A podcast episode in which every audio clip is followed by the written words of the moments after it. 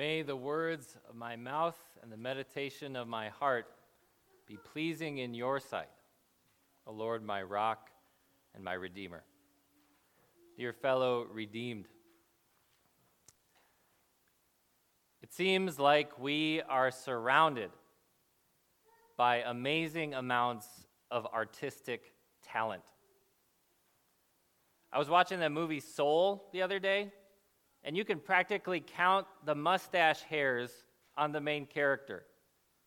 Movies come out every year where the, the animation and the graphics are so good that it actually makes you believe that giant purple people with wrinkly chins actually exist, or killer robots, or Godzilla. Video games these days are coming out with photorealistic graphics that are even more engrossing. But that's nothing new. We've had very gifted artists among us for a long time.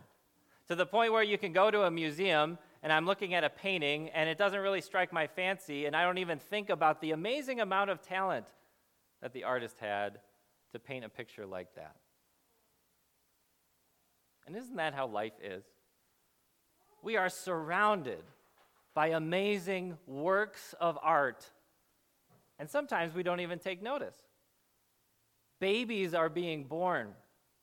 People are speeding home on the highway and arriving safely. The process of evaporation and condensation continues unabated. Amazing things are happening. Here we sit in a church aside a mountain that overlooks a beautiful desert landscape. How often do we really stop to notice? these works of art all around us. A few minutes ago, you and I spoke responsively the verses of Psalm 19.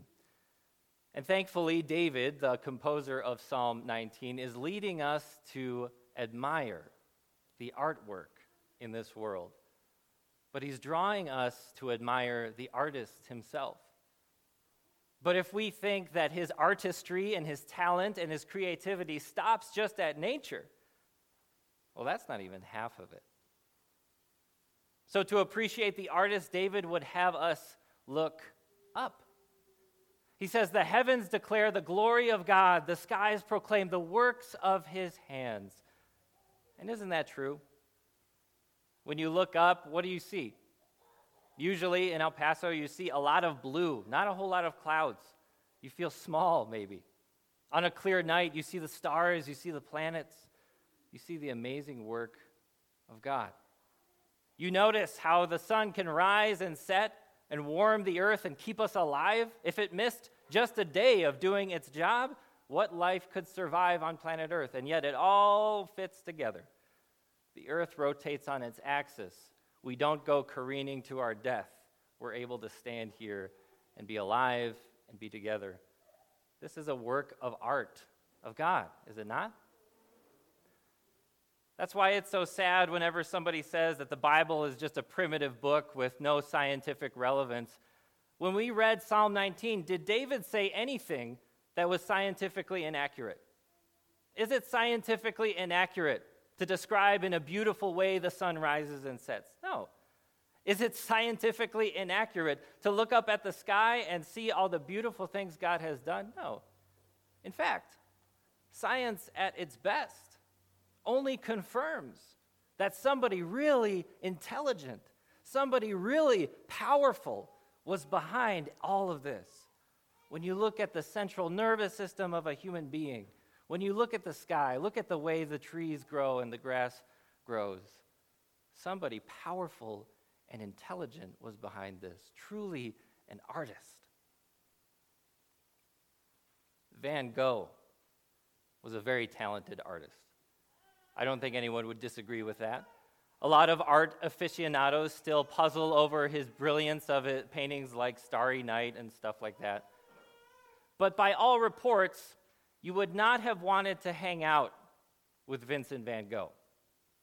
Vincent van Gogh does not seem like the kind of guy that you would grab a beer with after work. He does not seem like the kind of guy that you would want to watch your kids. Now, Van Gogh was a brilliant artist, but I think people by and large were happy to just look at the art without having a relationship with him. See, admiring the works of art of a brilliant artist is not enough to really know them on a personal level, is it? Even if you buy all the biographies about a particular artist written by art historians, you, get, you can get to know facts about their life, but you won't have a relationship with them. So somebody can go on a hike through the mountains or through a national park forest. Someone can spend a weekend at the lake. Someone can enjoy all the blessings of God's creation and just admire the work of art that He has done in this world. But that is not enough to have a relationship with Him. And you know what? It's not all that comforting. Does it help you in your struggles to know that God is wise? Does it help you with what you're going through right now just to know that God is powerful? Because those facts are true, but those facts alone aren't very comforting if you think about it. If God is all wise and he knows everything, and he was so intelligent that he made up my brain, then he knows the thoughts my brain has had. If God was the one who intelligently designed my soul, then he knows the deepest, darkest secrets of my soul. If God is so powerful that he can create the universe, that he can set the earth on its axis and make sure everything fits together so that life can continue, then he must be uh, powerful enough to decide that it's not going to continue if he so chooses. If he's powerful enough to create, he can be powerful enough to destroy, can he? And so these are not very comforting when you think about it because we know there's something wrong. We know that we struggle but there's something wrong with us. A man has an artist for a dad. His dad is amazing. His dad has works of art in museums all across the world. And this man loves to go look at the paintings that his dad has done. He can go to a museum and sit there and stare at one of his dad's paintings for hours. And sometimes he's moved to tears because of how beautiful they are and how much they mean to him. But when his dad calls, he doesn't pick up. When his dad writes, he doesn't open the letter. When his dad shows up at the house and knocks on the door, he doesn't open up. Would you say that this man has a good relationship with his dad? Not in the slightest. Brothers and sisters, God has written us one doozy of a letter. It's called the Bible. Would we pretend to have a relationship with Him without opening it? But maybe, maybe we're scared of what we'll find out when we do. Maybe we know what's coming once we hear what that Bible has to say. Maybe we're frightened to hear that there is something wrong with us because we know that's what the Bible says. Maybe we don't want the light to be shined down on our sin and so maybe we would prefer to just go on a nature walk and commune with God that way and then call it good because we don't want the confrontation. Brothers and sisters, we already confessed in the liturgy this morning that there is something wrong with us. We confessed our sin at the beginning of the service. And then we, when we prayed, "The Lord have mercy," we opened up about how the uh, opened up about the fact that without God's mercy, we are nothing. These are realities that we can't escape. But here's the thing God is not just powerful, God is not just wise. He is both of those things, for sure. But God loves you. Of all the amazing art, works of art God has done on the planet, you are one of them. God created you. God knit you together in your mother's womb. You are here because God has put you here. You are created from God's power, from His intelligence, and you are loved with a love that you cannot understand an unconditional love. You see, God is your artist dad, and He wants a relationship with you. God wants so much more for you than for you to just admire Him at a distance like a fan. God does not want fans, He wants children. And so that's why he wrote you that letter in his word to tell you, yeah, that there's a problem with you, to tell you, yes, that sin exists and it's in your heart, but to tell you what He's done about it, to tell you about His love that sent Jesus down from heaven to live among us and to go to the cross. And then, the God who set the earth on its axis, who holds all things together, to whom all the laws of nature submit, he did something that goes against every law of nature when he walked out of the tomb, when he defeated death and the devil and your sin for you. You have a relationship with God through Jesus Christ. You have God's love through Jesus Christ. And you learn about this through his word, through what David calls the law, God's precepts, his statutes, the things that create the fear of the Lord, the ways God communicates to us. And what are the effects of the ways God communicates to us?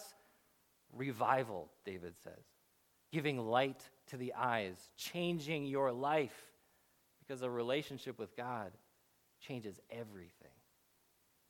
This is more precious to you than the purest gold you could possibly find. More exciting and more valuable to you if you are randomly chosen for a sweepstakes at your favorite store. This is sweeter than walking in the desert and finding honey out of, a, out of the honeycomb. Sweeter than your cheat day on your diet when you pour yourself a bowl of fruity pebbles or whatever you like. A good, wholesome, righteous relationship with God is more than any of us deserve, more than we could ask for, but it's given to us for free through Jesus and revealed to us in His Word. The healthiest relationship is one where both partners can disagree. If we're talking about a friendship or a marriage, let's say a marriage. The healthiest kind of marriage is the one in which the wife can say to the husband, You know what, honey? I'm not sure if what you said is exactly true. And the husband will keep his cool. Because the foundation of that relationship is love, is confidence, is safety. And one disagreement or one opposing viewpoint is not going to sink their entire marriage. That's a healthy relationship. A healthy relationship is one in which both people can contradict each other and still be okay. That's God to you, brothers and sisters. You have a healthy relationship with God. Let God contradict you. Let God speak through His word to tell you that, yeah, we have problems sometimes. Yeah, sometimes our behaviors and our thoughts and our speech do not give him glory. Let him tell you that because he loves you. And don't worry for a second that your sin is so great that he will give up on forgiving you. Don't you think for a second that God is going to run away from you because you're too ugly of a person. No, look to Christ. He has shown you his love, he has shown you his grace you have a lot of people in your life whose opinion matters a lot. Your teacher's opinion of your essay matters a lot because they're the ones that's going to give you the grade. Your mom's opinion about how well you cleaned your room matters because she's the one who's going to tell you to do it again if you didn't do it well enough. Your government's opinion of your actions matters because if you do something they say you can't do, you might get you might go to jail. We have all these opinions to worry about, all these people double checking us and assessing us, but don't forget, in the midst of it all, God's opinion matters the most. God's approval matters the most. But here's the thing you already have it. You already have God's approval. You already have an A plus in God's eyes through Jesus Christ because he's paid for all of your sins.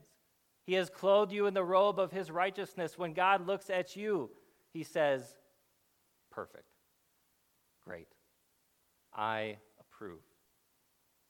And so you're safe. You're safe to submit your decisions, your desires, and your actions to God's review because He's not going to punish you. He's going to grow you. You're safe and you're free to pray along with David at the end of our psalm. May the words of my mouth and the meditation of my heart be pleasing in your sight, Lord, my rock and my redeemer. Always. Amen. Would you please stand?